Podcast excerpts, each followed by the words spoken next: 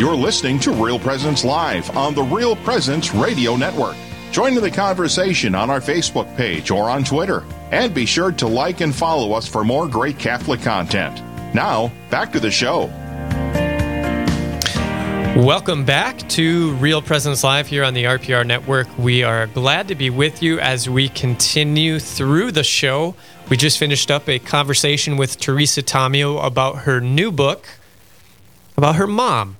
Everything's coming up rosy. 10 things my feisty Italian American mom taught me about living a godly life.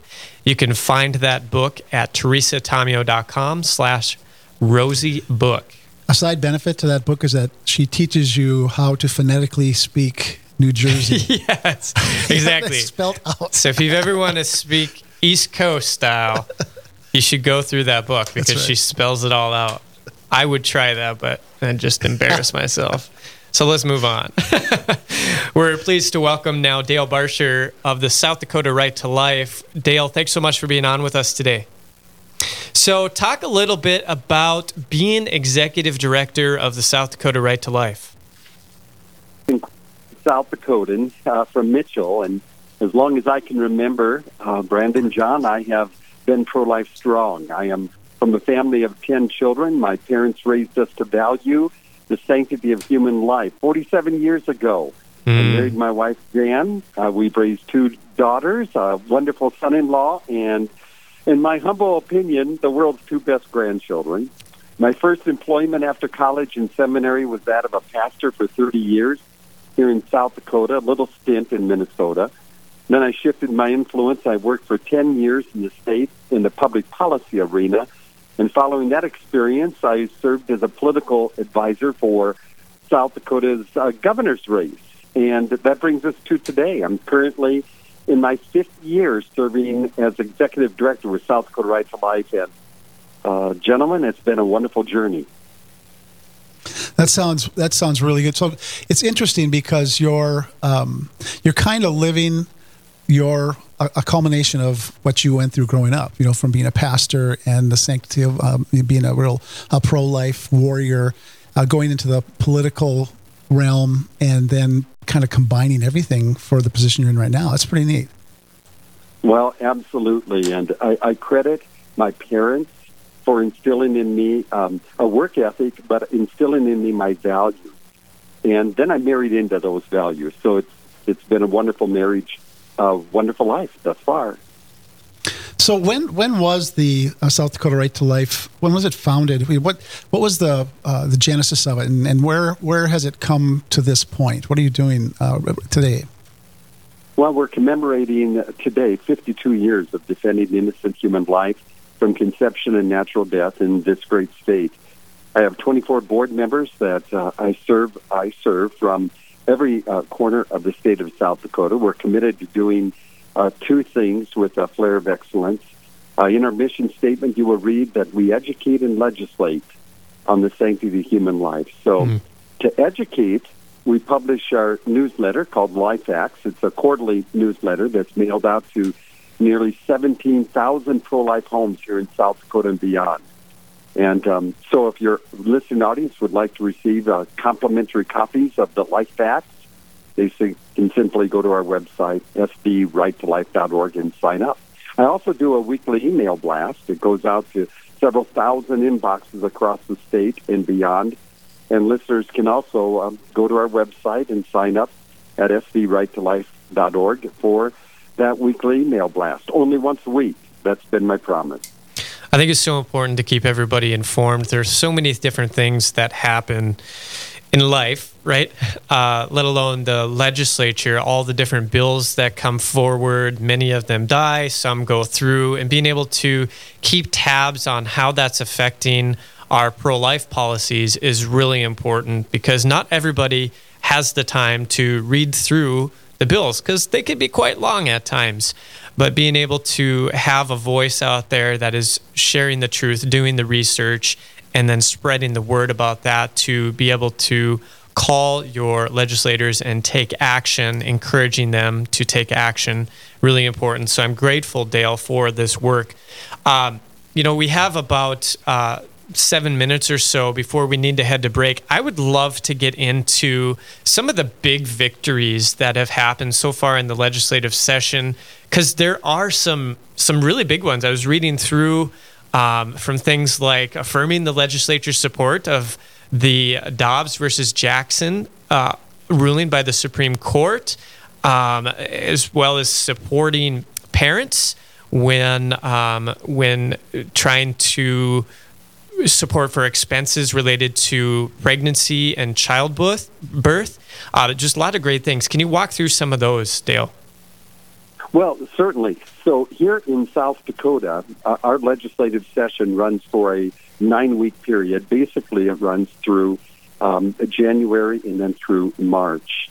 Um, on the legislative front, I'm reminded of President Thomas Jefferson. He rightly said, the care of human life and happiness, not their destruction, is the first and only object of good government. Uh, he was right. And so I serve as a lobbyist, like you mentioned, for this nine week period here in South Dakota. This year, we were very pleased to see that uh, three bills that we supported were signed into law by our very pro life governor, Kristi Noem. And I have to give her a shout out because Kristi Noem our six constitutional office holders, many of our 105 legislators are pro life strong. And that makes South Dakota one of the strongest, most pro life states uh, in the country. We also saw uh, the passage of a pro life resolution, and you mentioned that. This was brought by uh, Senator Jim Bolin of Canton, South Dakota. It simply affirms the five courageous Supreme Court justices who overturned Roe excuse me, who overturned Roe and sent it back to the states as states' rights issue, and rightly so. And so um, we were grateful because our legislatures stepped up and um, uh, affirmed what the Supreme Court had done. And then the bills that you mentioned, yes, one one of our our primary bills was a bill that simply said that in South Dakota uh, we will never uh, never criminalize uh, a mother for uh, uh, for having an unlawful abortion in our great state. That's important because we see the mother, the pregnant woman uh, who has an abortion, we see them as a victim uh, of a very callous and greedy industry, uh, and one to be supported and helped through the trauma of what of what she had done. So that bill passed overwhelmingly in the House and in the Senate. And I think that's an mm-hmm. important one, Dale, because I could just see the other side using it as fodder if something like that wasn't passed. You know, just saying if the person does get abortion, then the you know the pro-life state of South Dakota is going to send these women to jail for doing this, and just you know really adding fuel to that. So I, I'm just really grateful that the state thought ahead on that front and was able to pass something like that. Yeah, and we're so very grateful. We have an attorney general in Marty Jackley who gets it, who understands the safety of human life. So, as an attorney general, he fully supported uh, this piece of legislation. Actually, came over, his office came over and testified in favor of it. So, we did take uh, that talking point away from the pro abort abort uh, in the state of South Dakota. And so that was a very significant piece of legislation. We talked to um, right after um, Roe was overturned, and one of the things we talked about was uh, that the, the battle has not been won. It's not over because you would expect the pro aborts to actually uh, start to be a little more active, a little, a little more aggressive within the state of South Dakota. Did, did that happen? Uh, well, certainly did happen. In fact, uh, for South Dakota, we simply uh, turned to a new chapter uh, in, in the life of our movement. Um, and so we're very much on the offense here in South Dakota, and the other side is riled up, and they're going at it as well. You know, one of the things that I love about the state of South Dakota is just how pro life you guys are. I'm just looking at these votes, right? So the one that affirmed the legislature's support of the Supreme Court decision passed on the House floor 62 to 7, passed in the Senate floor 30 to 3. Uh, another bill passed 66 to 4 uh, in the in the House, 35 to nothing in the Senate. Uh, another one 63 to 5 and 31 to 4, 30, 63 to 7, 33 to 1. I mean, these are huge margins, Dale. This is really good news for South Dakota. Well, it, it certainly is, and I appreciate the fact that you noticed that. Uh, here in South Dakota, uh, in the pro life movement, we're better and we're stronger together. So we cherish our partnerships at the state capitol uh, with such organizations as the South Dakota Catholic Conference and her director, Michael Pauley. I just got to give him a shout out. We have cherished the Family Heritage Alliance, which is a public policy organization, the Concerned Women for America, um, our 10 pregnancy care centers across South Dakota uh, come alongside us. And of course, friendly partnering media like Real Presence Radio. It helps our work at the Capitol. And when people, the grassroots people, rise up, they contact our legislators and share their pro life values with the legislators. And for, first and foremost, when they elect um, pro life legislators to go to the Capitol, it certainly enhances our work at the Capitol. If you're just tuning in, we are visiting with Dale Bartscher of the South Dakota Right to Life. He's the executive director about some of the amazing things that have been happening in the South Dakota legislature, some of the bills that have been passed, not only in the Senate, not only in the House, but have also been signed by the governor. Big pro life moves that you guys can be proud of as South Dakotans. And I would say this you know, we got a minute left here, but talk about a message that this sends to the other states close by North Dakota, Minnesota, Iowa. Well, South Dakota Right to Life, we're an affiliate of National Right to Life. And so in every state, we have a Right to Life affiliate. And um, I'm, a, I'm on the horn. I communicate uh, often with the other directors across the st- uh, from other states. And I think it does send a clear message. And so uh, we want to be that voice of pro-life reasoning across the, across the state and then beyond the borders of South Dakota. So we hope they're watching and listening because something very good and right is happening right where we live, breathe, and raise our families. 100%. Dale, hold on. We do have to step away for a break. To all of our listeners, when we continue, we're going to talk about the next generation and what that looks like as far as pro life versus pro choice battle and what we can do to stay ahead of that and make sure that we are a pro life nation for years to come. Stay with us. Real Presence Live will continue right after this. This is Real Presence Live, where the focus is not on the evil around us, but on conversion and mercy through the good news that is always good. We're local, engaging, and live on the Real Presence Radio Network. Daily Meditations of Pope Benedict XVI, presented by Leonardo Defilippis of St. Luke Productions. What the Magi learned. Going into the house, the Magi saw the child. Outwardly, their journey was now over. But at this point, a new journey began for them, which changed their whole lives. Deep within themselves, they felt prompted to go in search of the true justice that can only come from God, and they wanted to serve this king, to fall prostrate at his feet, and to play their part in the renewal of the world. This was where their inner journey began. It started at the very moment when they knelt down before this child and recognized him as the promised king. But they still had to assimilate these joyful gestures internally. They had to change their ideas about power, about God, and about man, and in so doing, they also had to change themselves. They had to learn to give themselves.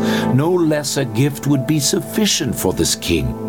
But they had to learn that their lives must be conformed to this divine way of exercising power, to God's own way of being. They must become men of truth, of justice, of goodness, of forgiveness, of mercy. They will have to ask, How can I serve God's presence in the world? They must learn to lose their life and in this way to find it. Having left Jerusalem behind, they must not deviate from the path marked out by the true King as they follow Jesus. This meditation is taken from Benedictus, published by Ignatius Press and Magnificat, and produced by St. Luke Productions. Learn more at stlukeproductions.com. This is Real Presence Live on the RPR Network, bringing you stories of faith and hope through local hosts and guests from across the upper Midwest. Now, back to the show. We are back on Real Presence Live, and it is good to be with you. I'm one of your hosts today, Brandon Clark, joined by John Clark. Good morning. And we are continuing our conversation with Dale Bartscher of the South Dakota Right to Life. Before the break, we were talking about some of the great things that have happened in the legislative session as far as bills that have not only passed the House and Senate, but have also been signed by the governor. I, I want to touch just a little bit more on that, Dale, because I want people to understand that while we are talking about a single state of South Dakota, a lot of these bills are foundations for other states that they can take to their legislative bodies and begin working in the bills and hopefully the laws that come as a result of passing the bills. So when something is passed in one state, there's a lot of eyes on that state seeing what's going to happen and what what moves other states will make. Can you talk about that? Well, certainly, lawmakers definitely uh, when when they look at um, the bills, one of the first questions they will ask me when we bring forth a new piece of legislation is, has this legislation passed in any other state? Uh, they want to know is it is it workable? Um, has it has it been through the the test, the ringer, uh, so to speak? And so, uh, yeah, we, we look at what what's working in other states. If we can keep from reinventing a great wheel, we're going to do so. So we're going to learn from the uh, positives and the negatives of legislation passed in other states. So, as a Right to Life affiliate, I really lean on my other Right to Life directors and the other um, estates uh, to give direction and um, and help. And so we have at National Right to Life, we have a uh, policy, state policy legislative coordinator that actually um, is very instrumental in helping us form and craft our pieces of legislation. So we lean on that expertise so we can be smart and wise going forward. Now, um, in an earlier segment, you had mentioned that two of the main um, focuses you have is are uh, legislation and education. And so, you know, we know that the young people are, are typically pro-life, uh, but can tend to be drawn away, um, you know, as they get older. Um, how are you out reaching out to, to that demographic? Well, the, the Right to Life movement on our front, we, we know that we're winning. We're winning the science, we're winning the hearts and minds of reasonable, open minded persons of every generation. So it's crucial that we reach the next generation. And when we do, we're finding that they respond. Uh, South Dakota Right to Life, we are very intentional in speaking truth to these young people, especially middle school, high school, and college. In fact, one of our board members has actually been designated as the Youth and Young Adult Coordinator. Her name is Kassidy Peters, who happens to be our governor's daughter and the youngest person serving on our board. Hmm. So Cassie reaches out to campuses across our state, organizes our youth convention in conjunction with our annual state convention, and also works with a youth essay contest where we encourage 7th through 12th graders to enter a a three to 500 word essay contest on the topic, Why Am I Pro Life? So we're encouraging young people all across the state uh, to get involved. I can't begin to tell you uh, how encouraging it is to see our youth and young adults stepping up to be counted for life on our university campuses, on a number of Christian high school campuses. We're seeing pro life student led groups grow. Every year at our annual Walk for Life held at our state capitol in January, several hundred friends of life will brave the cold, they'll march for life. And what's exciting is that two thirds of that amazing crowd are today 25 years of age and younger. So yeah. we are reaching the next generation. I had to chuckle when you used the phrase reasonable, open minded folks because there are several people on the other side who are not reasonable or open minded. I'm curious to know how you work with young people and educate them to address these people when they come to them and they are are seeing that there's just a lot of challenges and even having a conversation with them because they are one not reasonable and two not open minded well we one of the things that we attempt to do is to bring into the state um, folks that um, will be heard by our young people. So whether it's at our conferences, at our events, at our state convention, we bring in individuals who have earned the right to be heard and will be heard by the young people that relate to them on their level. So we speak to them in groups um, wherever we have an opportunity, wherever South Dakota Rights to Life is invited to speak, whether it's on a campus of a university or a high school campus, a middle school campus, uh, we will show up. Every year, the South Dakota Republican Party, they hold a what's called a TARS, a teen a teens camp in the Black Hills of South Dakota. For the last five years, they've invited me to come and to speak to the uh, 30, 40, 50 uh, high school students that are gathered at that camp on the issue of the sanctity of human life. So we speak, we speak up, we speak to their to their um, interests uh, and to their hearts and their passion on this issue. And um, boy, they're beginning to understand that uh, they've been lied to by mm. the hmm. culture. Uh, the, the 4D uh, of ultrasound has been a huge blessing, and it just demonstrates the science behind the gift of life. And so we're winning the next generation. Are you invited to a lot of secondary schools to come in and speak? Well, uh, uh, we're so grateful that on our university campuses we have uh, groups such as um, uh, Bikes for Life, Yotes for Life, um, uh, Students for Life, groups on these campuses. So we're invited to the campuses through those groups, and that gives us an open door. That's so important. That's yeah. so important because that's that's at a time where, you know, a lot of the the philosophies and the, the minds of the young people can can get uh, polluted. So, put, put, quite frankly. Yeah, absolutely.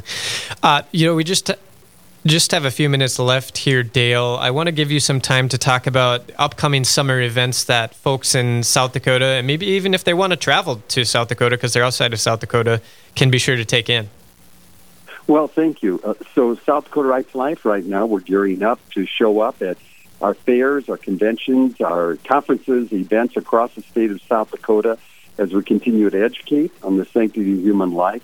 Um, one of the things that we're really um, encouraging at our events this summer is um, we're devoting a lot of attention, a lot of time to defeating a radical abortion petition that organizers hope to place on our South Dakota ballot in November of 2024.